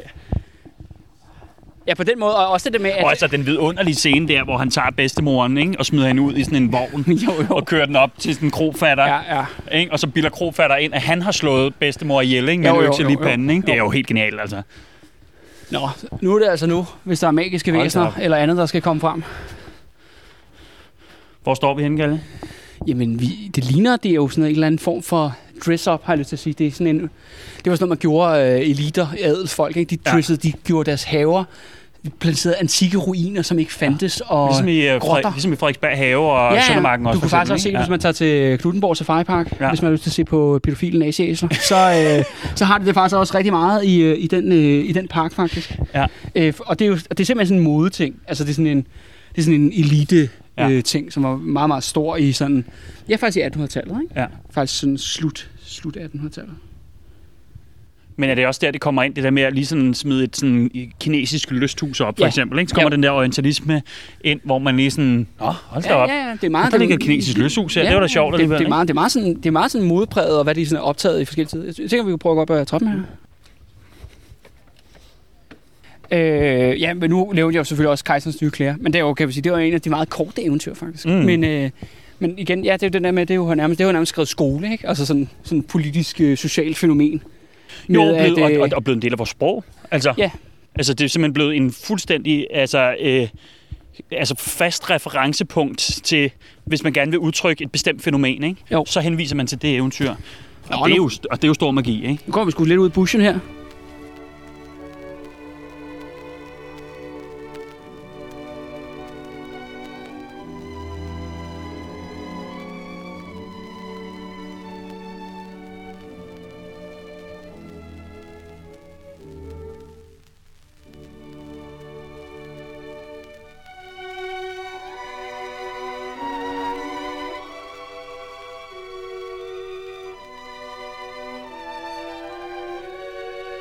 Men ja, Mads, jeg ved ikke, om du har lyst til at komme med et, et eventyr. Men så, synes, så kunne jeg godt tænke mig at snakke om Lille Havfru. Ja. Ja. Øh, Og, altså, og nu, det er nu, skal jeg, nu skal jeg sige, at der var en, en af vores fælles kammerater, der sagde, der sagde, at vi skulle ud og optage den her episode herude. Ja. Så sagde han bare sådan, okay, så skal du huske at placere sådan en Disney-counter. sådan en, der tæller ned, hvor mange gange Mads siger Disney. Jeg har da ikke Og- sagt sådan endnu. Nej, og det var så også første gang, og nu er det også helt legit- for nu skal vi snakke om Lille Havfru, og Ja. så selvfølgelig skal vi snakke om Disney. Ja, nu må vi Øh, se. Nu må vi se. Ja, ja, ja. Men, Ja. Øh, men det var, jeg havde også der mistanke for i starten, hvor jeg var virkelig sådan, jeg gider ikke lave H.C. Andersen, øh, fordi jeg var en hater, ikke? Ja. Øh, og så siger jeg, Mads vil kun lave H.C. Andersen, fordi han vil snakke om de der Disney-film. og det er også fordi, at, Ja. at du ligesom er kommet ind på Disney i de andre episoder, vi har lavet sammen Ja, på men vores altså, kunstprojekt, det, er, men det fylder uforholdsvis meget i mit hoved. Altså, ja, det ja, ja. er jo måske lidt en sygdom, jeg ved det ikke. Men, ja, ja, øh, ja. ja. Men, øh, Lille jeg, Havfru. Ja, men jeg kunne godt tænke mig at snakke om Lille Havfru. Ja. Altså, og det er jo simpelthen, altså, og det har faktisk i- ikke noget som helst at gøre med Disney-filmen, for den synes jeg er virkelig er dårlig.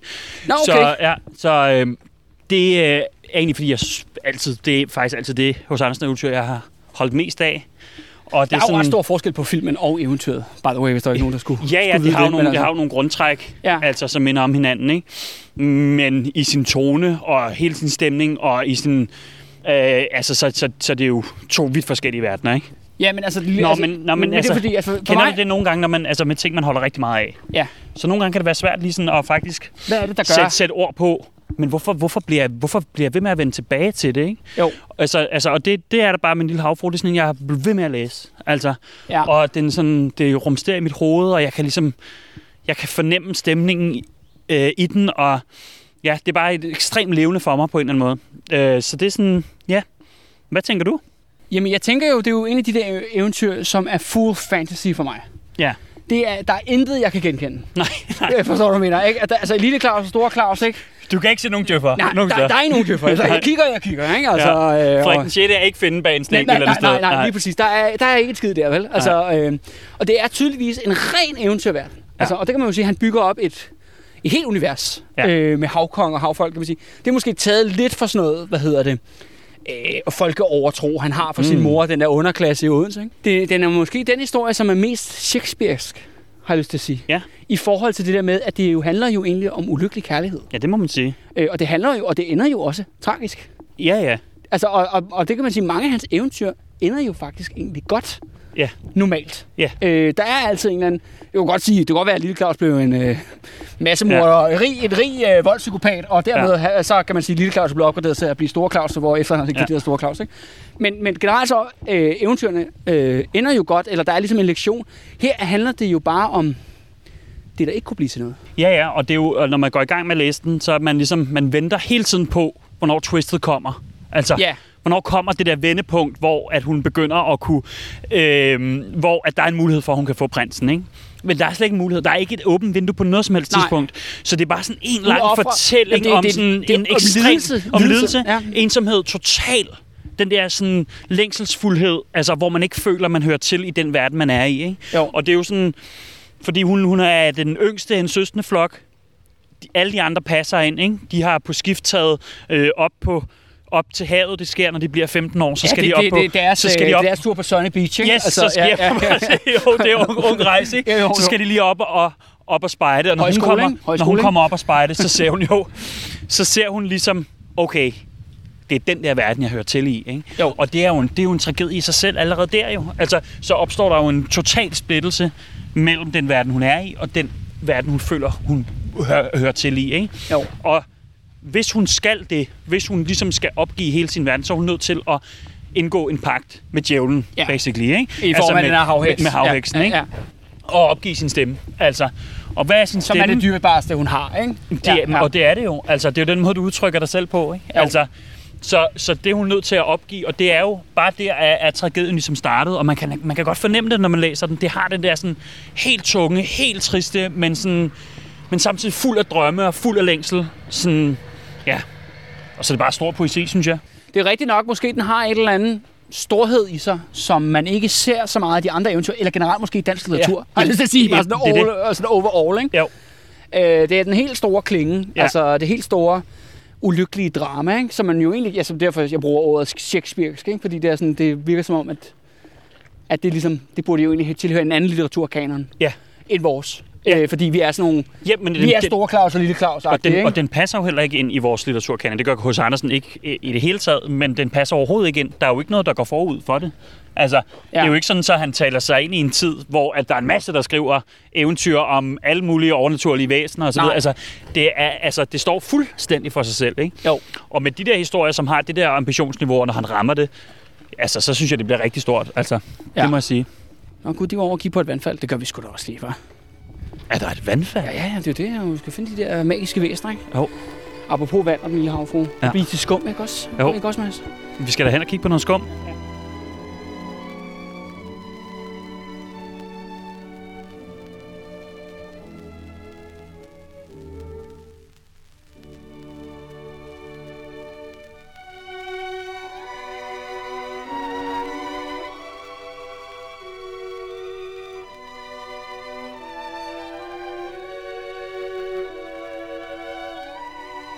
fordi hvis, hvis jeg må tage, tage teten op, Ja. ja. ikke? Øh, det er jo sjovt, fordi at der er en del af hans eventyr, altså af de mindre, vil jeg Mm. sige, ikke? som jeg godt vil kalde biografiske. Men Ja. ja. altså ikke om ham selv, Mm. øh, om andre personer, Mm. øh, som også er kendte og historiske personer, altså i hans egen tid. Og derfor bliver jeg sådan helt, ja, det, Uha. ved, jeg, uh, det ved jeg, ikke? Altså, der har jeg sgu noget at sige, ikke? Ja. Nå, nu kommer der lige lidt, uh, lidt vandlyd her.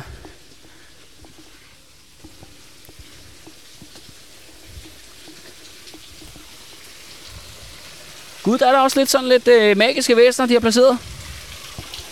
Hvad? Okay, Kalle. Nu er vi der. Nu er vi der sgu. Jeg prøver at se de der figurer der. Ja, hvad er det? Ja, hvad fanden er det? Der er sådan en form for forhudlet nisse, der sidder Kan du dernede. lige holde øh, min mikrofon? Skal du tage billeder? Ja, der er lige nogle... Øh... Nå, okay, det kan godt være, at de faktisk er klar over, hvem der har været gæst her. Så det ikke kun handler om pengene.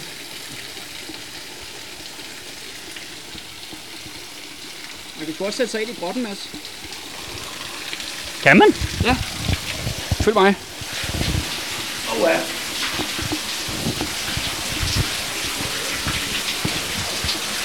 Okay, nu, nu er vi faktisk i legit i en grotte.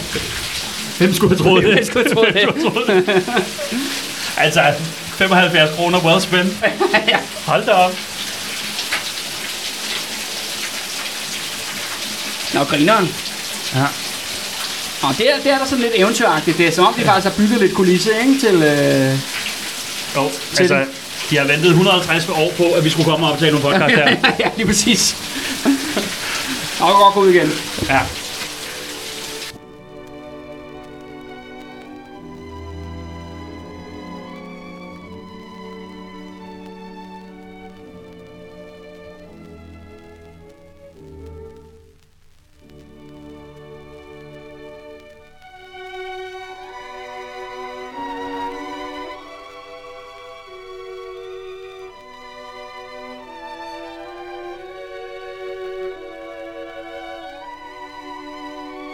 Nå, det var sgu da meget sjovt. Mm. Nå, men det er jo de her, øh, hvad hedder det, biografiske eventyr. Øh, hvor at, øh, der er nogle af dem, som ikke er særlig kendte, og så et af dem, der er rigtig kendt. Øh, og det ene, af, det er en af dem, det er for eksempel Elverhøj, Mm. øh, som er meget sådan sjovt, fordi at det jo egentlig beskriver det danske-norske forhold efter 1814, som jeg ser det. Mm. For det handler jo om en gammel norsk trold, der egentlig vil have giftet sine sønner bort til nogle danske elverpiger. Men de norske trolde der, de er ikke interesserede. Mm. Og derfor ligesom glider det ud af, af sig selv. Ikke? Så er der også et andet eventyr, som er jo, hvor han snakker om Holger Danske, hvor han Uha. jo direkte name-dropper mm. Thorvaldsen. Ja. Øh, og faktisk Christian Frederik, altså Mm. Christian den 8., ikke? Ja. hvor han siger, de er sgu Danmark. Ja. Det er sgu det store slåethed. Ikke? Ja. Og apropos, der er sådan, øh, hvad hedder det, magiske frøer og sådan noget. Ikke? Jo. Oh, nu vi har simpelthen fire frøer, som sidder og kigger ind på en vandstråle. Det er fandme et eventyr. Det er det. Hvis noget er et eventyr, så er det, det altså et eventyr. Det har vi sgu nok godt prøve at kysse ja, en af frøerne, Ja, ja, ja, ved du hvad, vi går derned og kigger. Ja. Ja, vi er her jo bare for ligesom at blive jumpet øh, af et eller andet, ikke? Jo. Så vi, vi sætter os udsatte steder. ja. Sådan, vi er her faktisk helt alene. det, som om de der frøer er det der metalsvin, så vi bare ligger til at sove op af de her frøer nu, for at se, om der sker eller andet fedt. Skide godt. Ja, ja. Men, øh, men der kan man jo ikke lade være det der Holger Danske, som er bare virkelig sådan... Okay, jeg tror helt oprigtigt jo, han synes jo, at Thorvaldsen... Eller alle synes jo, at Thorvaldsen er for fed. Det satte vi jo ligesom på Ja, plads. ja. der vi lavede episode om, men også ja. det der med, at han også knuselsker øh, Christian Frederik, som er jo den store kunstnerkonge, ja. altså den store mensen øh, for al- hele den der den danske guldalder. Det siger jo så god mening. Men det mest grinerende af de der biografiske eventyr, det er jo selvfølgelig den standhaftige tinsoldat. Mm. Fordi det er jo Frederik. Mm. God gamle, eller knap så god gamle. Netop Frederik 6. Den røde fjer, mm. øh, som jeg har lavet hulsmasse episoder om. Jeg synes, på mange måder rammer han skulle Frederik lige røven Mm. øh, med det der portræt. Ikke? Mm. Det sjove er jo så også, det her eventyr er jo også sådan en eller anden form for magtkritik. Mm. Men det hos Andersen er jo ikke sådan særlig politisk. Eller Hvordan sådan, er det magtkritik? Prøv lige at forklare det. Ja, Jamen, fordi at det handler jo om den her twin-soldat, som jo oplever, med, du ved, han har en elsket, og han går grueligt meget igennem. Han bliver angrebet af rotter og ved at drukne, og, og ender med at brænde op og sådan ting. Yes. Øh, oh, der er også en, en eller anden form for okult sten bag et hegn deroppe. Det skal vi ja, lige op og glo på. Det er sjovt, er her i den her park, alting er lidt ukult på afstand. Ja, og så er det ikke så okult, når man kommer helt tæt på. Nej, ikke så kult. Men, øh, men det er jo sådan, er det ikke det klassiske Jo, det sådan, det. med sådan noget der? Jo, vi skulle være, når det var mørkt. Jo, jo, Så er jo, der jo. sgu været kult. Ja, så har det været kult. De der frøer der før. Ja, ja. Nej, men det er, den er soldat der, der går så grueligt meget igennem. Og det sjove er jo det der med, at soldaten mangler jo en fod. Mm. Og dermed handicappet. Og det er jo svært ikke at se det som en metafor for, øh, for, for Frederik den 6. Øh, psyke Mm. øh, og hans indre følelsesliv. Øh, og også hans helbred jo. Han var jo albino og så videre, så videre ikke? Mm. Altså han var ligesom, han var lavet forkert. Mm. Og så er det det der med, at han jo, uanset hvad der sker ved ham, står så, så er han bare den der røde soldat. Og det er jo det der med, det er jo Frederiks farve. Ja. Den røde til en soldat, ikke? Mm. Altså, og det med, at han jo gik op i hele sit liv jo kun at lege til en soldat. Mm. Med rigtige soldater, godt nok, Mm. ikke? Ja, det er en sten, Kalle. Det er en sten. Jeg har fuldstændig mistet stedfornemmelsen. Altså, slottet er derovre, ikke? Men hvordan er vi kommet den under den vej der? Jamen, vi har tabt os selv i, øh, i Eventyrland. I fik rotten nu. Vi er ikke færdige. Nu går vi den her vej. Nej, nej, men du, Ja. skal vi ikke lige... øh, Der, der er en vej. Den der vej har vi da ikke været. Jamen, jeg, jeg tror, jamen, det, kan du ikke se, der er slottets tage er lige der. Så det, det, derovre kom vi fra. Nå ja. Nej, nej, vi kom, nej, vi kom der vej fra. Vi kom gående der. Sådan her rundt. Men den der lille ø, den må vi derude på. ja, vi der er kom, lige, gående, vi kom. vi kom gående her. Nej, Nej, vi gik, ved du, vi gik igennem den tunnel. gjorde vi det? Ja, det gjorde vi faktisk. Vi Nå, gik okay. faktisk igennem den okay. tunnel, da vi kom. Så går vi den her vej. Der har vi ikke været. Men det er også det der med, at altså, i det her øh, til soldat-eventyr, det er jo soldat, jo, der ligesom er, kan man sige, af, af kræfter udefra. Mm. Bliver høvet igennem alle mulige stormer, bliver angrebet, og det eneste, han gør, det er, at ligesom, han står, han står fast. Ja. Og så dør han, Ja, ja. kan man sige, uden at opleve kærlighed, uden at opnå noget som helst. Ikke? Ja. Og, øhm, Det er sådan en tjenklat, ikke? jo, jo, fuldstændig. Og, øh, og, og, det er jo virkelig sådan, det er jo Frederik, det der. Ja. Altså 100 procent, ikke? Og, og Frederik var jo den der konge, der var der.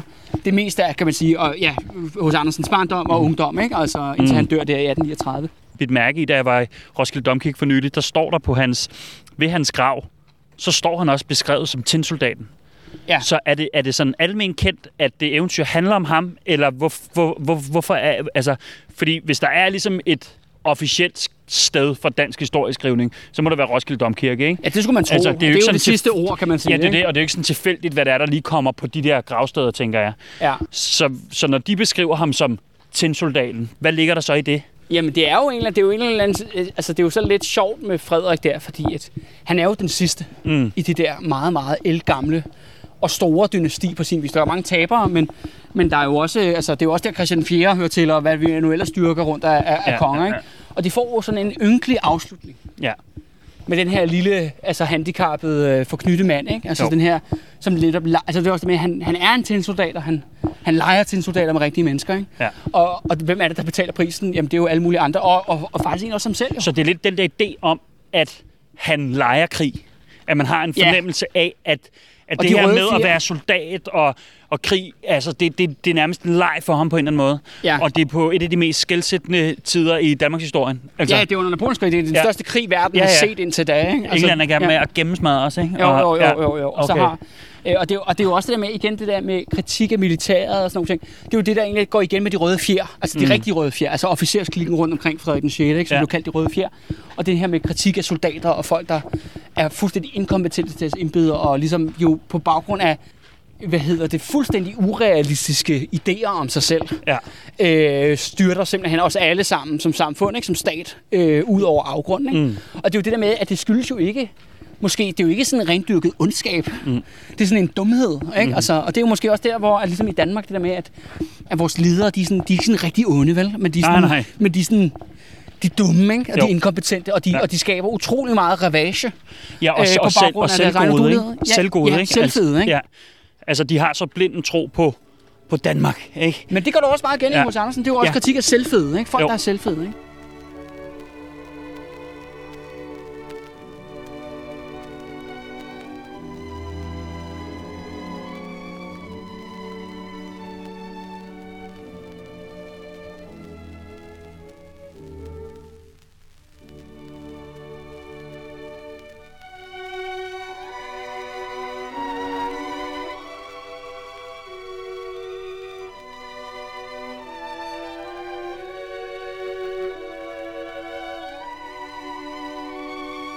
Jo også ganske pænt. Altså rigtig pænt. Det er jo ekstremt smukt, ikke? Jo. Men øh, Ej, det var jo lige lidt for... poleret til et eventyr, ikke? Og der var der lige nogle kroge, vi kunne finde, hvor det var sådan lidt Absolut. mere... Men, øh... Ja, ja, og det er jo det der med... Ja, han er jo... Altså, vi har lige, jo så ser det- man, at vi ser lige en, øh, et ekstremt smukt hus her. Kan jo lige tage et sådan- billede. Men det har Ja, hos Anders jo øh, også kigget på. Ja, og øh, man blev helt sådan, jeg blev helt sådan lige sådan tryllebundet af det, men så kom jeg tæt på, og så stod der et skilt uden på det, hvor der stod, vinder af Faxe Kommunes facadepris 2014, ikke? så dør eventyret ligesom. Det er jo faktisk en rigtig god point. det er nok. Vi, hver gang vi ligesom har fundet et eller andet, okay, okay nu begynder vi ligesom at få ja. En fornemmelse, ikke? Så, så dør den, ikke? Fordi Jo. at, øh, Skal du tage et billede af det der Faxe Kommune? Det er fandme godt. 2014. Faxe Kommunes Og det var, jo, det var faktisk sidste gang, jo, vi havde Onani Fight. Det var jo i 2014. Tilfældighed? Jeg tror det ikke. Nej. Udover hos Andersen, så, så de eventyr, vi ligesom har i vores kanoner, som vi har i vores bevidsthed alle sammen, det er jo, altså, det er jo som regel folkeeventyr. Altså, Ja. ja. øhm, det er eventyr, som er blevet fortalt. Altså, det er en mundtlig tradition, blevet overleveret gennem tiden. Øh, mest kendt er måske Grimms eventyr, ikke? Jo, som er jo, en jo. store samling fra, fra øh, Nord- og Centraleuropa, som Og vi har jo også vores egne... Øh, Ja, folkeeventyr. Ja, ja, ja, Og, og, og, og Norge har en fantastisk samling også. Og, altså, øh, og rigtig meget af den logik, som er i de eventyr, det er den samme logik, der træder i kraft i H.C. Andersens bedste eventyr. Og det, jeg synes, der er så interessant, det er, at, at i, i H.C. Andersens tilfælde, der er, det, der er der en forfatter bag. Altså, der er simpelthen en, en skaber, en kunstner. Ja. Med folkeeventyr er det jo det modsatte, så det på en eller anden måde Det fortaber sig i arme, øh, Ja. hvad hedder det, gamle koner, der fortæller eventyr. Og det er blevet frembragt i den, i den kollektive bevidsthed, eller kollektive ubevidsthed, eller hvor det nu er blevet frembragt, men i hvert fald noget, der er blevet overleveret gennem tiden mundtligt. Ikke? Jo. Og især det her med, at det er en mundtlig tradition, synes jeg er ekstremt interessant. Fordi noget, der sådan er lidt gået op for mig, eller jeg tror, der er gået op for mig med hos Andersen, og jeg ved ikke, om jeg har ret, men det er, at jeg tror, at hans eventyr i virkeligheden ikke er skrevne eventyr, men jeg tror, at de er fortalt eventyr. Og jeg synes, det går egentlig øh, meget i tråd med det, du fortalte tidligere med, at den måde, han startede på i København, det var ved, at han optrådte. Altså, Ja. han bankede på hos folk. Han Og så, optrådte, og ja. han fortalte. Ikke? Det Det var meget det, der var, improvisering også med det indtryk. det er det. Ja. og jeg tror, at de her eventyr, alle hans bedste eventyr, er noget, der er blevet frembragt mundtligt. Altså, de er simpelthen... Og jeg tror, de har ændret sig fra gang til gang. Så på. Okay. et tidspunkt er de blevet nedfældet, fordi jeg synes, de har den karakter af, af, en, af en, en fortælling. Altså, Men det er også sjovt, fordi Som- han prøvede jo at slå igennem som balletdanser og teatermanuskriptforfatter først. Ja, og så Og som romanforfatter, romanforfatter, og ikke? og som romanforfatter, ja. digter igennem hele hans, Ja. ja. hele hans tid. Og det, der er ikke noget af det, som er særlig godt. Nej, der er Altså- ikke noget af det, der lykkedes. Heller ikke Nej. for ham selv i hans egen tid. Der Nej. lykkedes det heller ikke for ham. Men det er de her fortællinger, altså, og det synes jeg bare i, i os, kvad det vi laver lige nu, og i særdeleshed det du laver, som du Som er også er det fortalte ord. Ja, ikke? og som jeg synes, du er ekstremt god til. Altså, det, det her med, at der er, en, der er en utrolig stor forskel på at fortælle ting og at skrive ting. Ja. Og jeg, det er sådan, jeg har lidt den fornemmelse af, af H.C. Andersen, at det, er, at det er fortællinger. Altså, at det er noget, som er blevet fortalt mundtligt, ikke? Jo. Og det synes jeg på en eller anden måde også forklarer det her med, hvor, hvordan at de, de har kunne træde ind som altså direkte ind i kanonen ved siden af de største folkeeventyr, ikke? Øh, f- så fordi det, det, er jo en, det er jo en kæmpe magi. Altså, det er der jo ikke nogen andre, der har gjort. Der er ikke, altså, vi har jo, der er jo ikke nogen andre eventyrforfattere på den der måde. Alle andre eventyr, vi kender, de kommer ud af en folketradition af, i en eller anden omfang. Ikke? Jo, jo, jo. jo. Men Mads, bare for lige for at forstå rigtigt, hvad du siger. Ja. Altså fordi, vi kan jo kun, du og jeg kan jo kun opleve hos Andersen. Ved at læse Ja, hos. Andersen. Ja, selvfølgelig. Vi kan jo ikke, selvom vi, vi prøver at komme lidt tættere på hans virkelighed ved at gå rundt herude, ikke? Ja. Men, men, øh, men vi kan jo ikke høre ham sige det selv, Nej. eller fortælle det selv. Men, jeg, men det er også derfor, jeg sagde det der. med- Jeg tror, jeg, tror, jeg er enig med dig, men forstår men det er også derfor, jeg prøvede ligesom at læse dem op, og Ja. øh, det der det talte ord. Men, men, men, men hvad synes du, der gør dem mere tale? Altså, hvad, hvad er det, der gør det? Det er en Mm. mundtlig fortælling, eller Homer, som er sådan det ældste Jamen, det fortælling, var, jeg, præcis. Jeg tænkte ja. også præcis på Homer, som jeg tror har været det har været det samme, altså det, det, det samme, og også det gamle testamente for den sags skyld. Ja, altså, ja, det, ja, de her, Bibelen, ja, de ja. her sam, samlinger af, af overleverede fortællinger på en eller anden måde, men de har bare overleveret fortællinger kun fra ham selv. Altså, de kommer fra ham selv, ikke?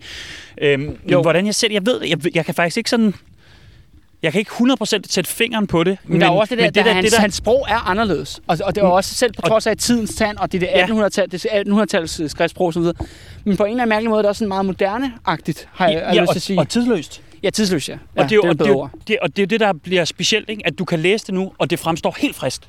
Ja. Altså selvom at det er gamle ord og alt muligt, men du ved bare, når man, når man læser fyrtøj eller hører, jeg synes, jeg er jo meget glad for at høre det oplæst, ikke? Jo. Når du så bare hører tornyster, ikke? Ja, tornyster. Ja. Altså, de, de der navneord, der, de træder, altså, jeg aner, men jeg aner ikke, hvad det betyder. nej, nej, Jeg har aldrig vidst, hvad det betyder.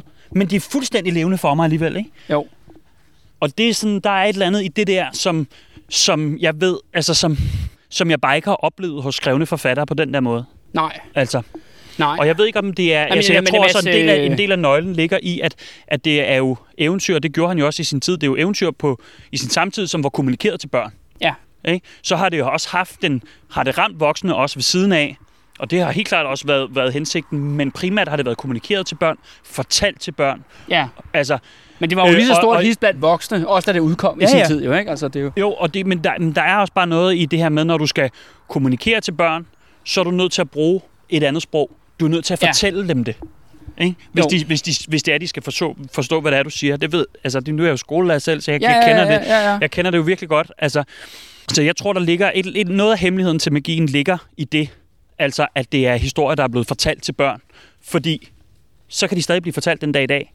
Ja. Ja. Når de så bliver læst op i dag, så er det som om, at der er nogen, der fortæller os dem. Og det er derfor, de fremstår helt frisk. Og ikke bedaget eller støvet eller noget som helst. Det gør de jo ikke overhovedet. Nej. Nej, det er du fuldstændig ret i. Mm. Jamen, det er også bare sjovt, du virkelig, øh, hvad hedder det, du rammer mig virkelig, øh, Mads, fordi at, der er noget, jeg har tænkt meget over, altså i forhold til min min egen formidling, som mm. jo netop, som du selv påpeger, er jo mundtlig. Mm. Og det er jo en fortællende stil, det her. De Røde Fjer er en fortalt mm. øh, Danmarks historie. Claus Dorang tegnede en Danmarks historie her, for Mm. jeg fortæller en, en Danmarks historie. Øh, men det er også sådan lidt sjovt det der med, fordi netop det skrevne, fordi man er jo nok ikke en rigtig historiker, øh, før man har skrevet den der bog. Mm. Men jeg har jo ikke skrevet den der bog. Nej. Øh, og det føler jeg, nogle gange så kan jeg lidt sådan, åh, oh, okay, er det bare sådan, hvad skal vi kalde det, sociale konventioner, eller hvad fanden der li- ligger presset ned under, under en. Men det er også sådan en, men det er også sådan lidt sådan en ting, jeg blev ved med at skubbe foran mig.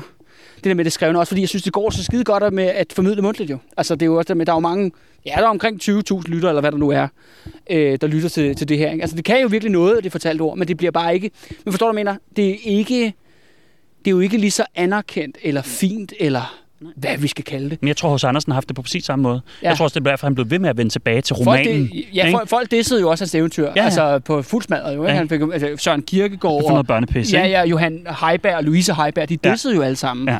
at han skrev kun for børn. Mm. Men han blev, men han er større end dem alle sammen i dag. Ja, selvfølgelig. Altså, det er jo hans navn, de kan jo, ja, i Tibet og Kina og, Ja. og hvor det nu ellers er henne, ikke? Ja. Ja. Ikke fordi jeg sådan lige skal sammenligne Ja, mig selv så- med H.C. Andersen, men... Nej, øh, men halleluja. ja, men halleluja, ja. Altså, og det, der, der tror jeg, en, en stor del af nøglen til det, det ligger i det der med at blive ved med at... Altså, fordi forskellen på det fortalte ord og det skrevne ord er jo også, at når du fortæller, så har du et publikum. Ja. Altså, og du Og det er jo også enormt vigtigt. Det kan Ja. jeg også føle selv. Det er enormt vigtigt, at der er noget til ligesom at og kigge. det, ikke? du gør jo også med dine byvandringer for eksempel, der fortæller du også dine historier igen og igen og igen, men de ændrer sig også hver gang. Ja, ja, det er rigtigt. Ja. Altså, ja. Øh, fordi det er hele tiden med publikum for øje, og de ligesom får på en eller anden måde sit eget liv også, ikke? Jo. De fortællinger, det, det, det, altså, og det, jeg tror bare, der ligger en, en enorm kraft i det, som, som der delvist er gået tabt, altså det, som jo var et, det, det, helt det største kulturbærende element tilbage i tiden. Altså, da, når folk ikke kunne læse og skrive, hvordan kunne vi så videregive kultur? Det kunne vi ved at sidde rundt om bålet, eller hvad Ja. det nu var i stuerne, og fortælle hinanden historier, ikke? Men det er også derfor, jeg synes, og det skal, det skal måske også lige sige til forhistorien, at det var faktisk dig, der overtalte mig til at lave podcast i sin tid. Mm. Øhm, men jeg synes jo virkelig, at Altså, det jo, og det er jo ikke kun mig, der gør det. Men det der med, at podcast og historie har jo virkelig været en revolution for fadet. Mm. Eller for, for, kan man sige, den der måde at få Danmarks historien tilbage. Fordi mm. det er jo det der med, når, altså problemet er det der med, at når det er for, kun folk, akademikere, der taler til andre akademikere, så sproget ligesom er kun for, for folk, der kan, kan koden, har jeg lyst til at sige. Ikke? Ja. Og fagbøgerne er faktisk svært øh, tilgængelige for rigtig mange folk, desværre. Ja, ja. Det vilde er, og det vil jeg så måske argumentere for, det er, at det er jo ofte i faghistorierne, at ofte at i historien er, altså den rigtige historie er ofte vildere end det skønlitteratur, der også bliver skrevet hen over historiske mm. perioder. Jeg synes faktisk ret tit, når skønlitterære forfattere går i gang med en eller anden historisk periode, det er rigtig meget middelalder, kan jeg afsløre, ja. som har fået den treatment. Ja. Og jeg synes ikke, de gør det særlig godt. Nej. Eller sådan, de fanger sgu ikke rigtigt det der, fordi de prøver ligesom at de prøver ligesom at udfolde den der historiske periode gennem skønlitterære greber, men nogle gange har det bare sådan, Ja, og så bliver ja, at du, du, det, du skal hellere prøve at holde dig til det, vi ved, Mm. og så måske lidt selv forestille dig resten, ikke? Jo, jo, jo, jo. Øh, og, det, og ofte kan deres fantasi godt være lidt fattig, synes jeg. Mm. Øhm, men det er bare min, min smag, eller hvad man siger, ikke? Jo, og det begraver i hvert fald lidt ens egen fantasi, ikke? Fordi du, Jo, du, bliver, du bliver ligesom taget gissel, du bliver taget til gissel i en skønlitterær forfatters fantasi. Og, Ja. og, og nu er det jo faktisk historie. Ja. Så, så altså, Så alle er jo fri til at lave sin egen tolkning Det er jo det. Øh, på det, der er, det Ja. der er trods alt er efterladt, ikke? jo. Men, men det, der er essentielt, tænker jeg, i historieformidling, det er jo, at dem, man fortæller den til historien til, forstår, hvad der er på spil, og forstår historien, og lytter til den, og har lyst til at lytte til den. Altså, fordi det er jo den måde, det bliver levende på, ikke? Og der tror jeg bare, en stor del af nøglen til det, det er at have et publikum, man kigger på, og hele tiden bevidst om, Ja. men lytter de til det? Har de Ja. lyst til at lytte til det? Ja, øh, øh, Og, altså, og det er ikke, fordi man skal læfle for sit publikum eller noget, men, men Ej, det er jo der, helt... der er jo noget bedre end at udfordre sit publikum, synes jeg. Men Nej, det må nej. du nok også kende som underviser, ikke? Det er jo det der med, når man lige kan rykke barn lidt, ikke? men, men du er nødt til at fastholde deres opmærksomhed og bevidsthed, Ja, for ellers ja. så sker der jo ikke noget. Nej. Altså, så kommunikerer du netop bare til andre fagfælder, eller hvad det nu er. Og det er jo ikke specielt interessant. Nej. Altså, Nej. Nej. Okay. ja, vi er på et vildspor nu, kan Ja, ja, ja. Jeg tror faktisk også, at... Jeg føler, vi har været her før. Jeg tror- jeg jeg, har også- det lidt som, øh, altså, jeg har det lidt som, som uh, Sam og Frodo nu i... Uh, på vej mod Mordor. ja, ja. We've been here before. Og jeg tror faktisk også, at øh, parken her er lukket for en halv time siden. Så, Hvad er klokken? Ja, den er halv seks. Mm. Nej, det lukker klokken 6. Nå, okay. Ja. Okay, fordi jeg var sådan, at vi blev spadet inde i figrotten. Ja. Så skal vi øh, crashe ind.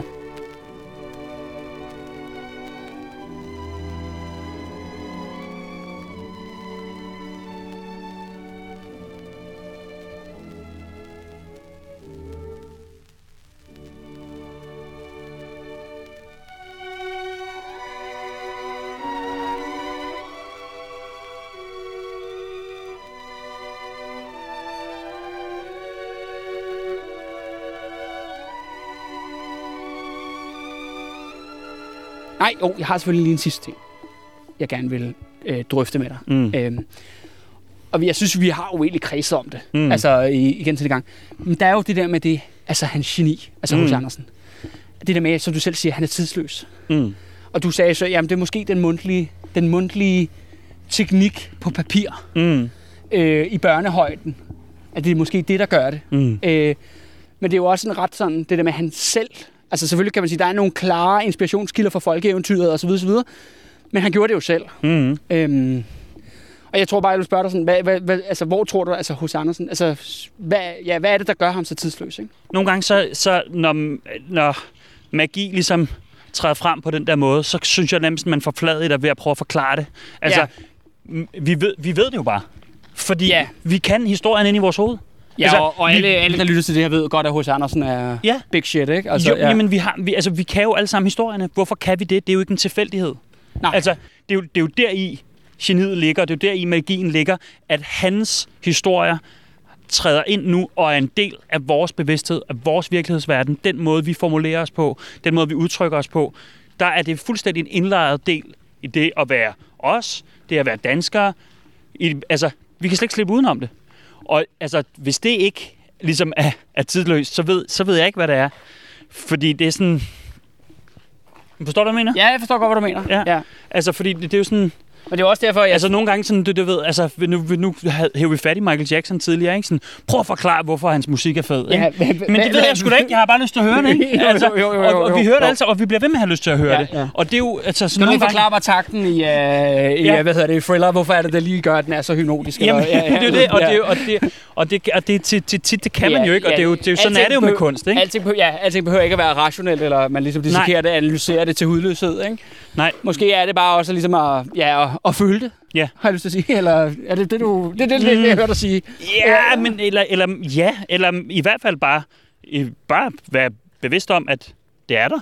Altså, og det er sådan uundgåeligt. Nu spurgte du, hvorfor han er stor, og hvorfor han er tidløs. Men det er han jo bare. Altså, Ja, fordi... simpelt, Vi- simpelt svar. Ja, og, og, og nu når jeg begyndte at genlæse hans eventyr nu her igen, jeg synes, det var skønt. Altså, Ja. og, og det der med, at du starter, altså, han har sådan en anslag, ikke? Altså, Jo. du springer direkte ind i eventyrene altid.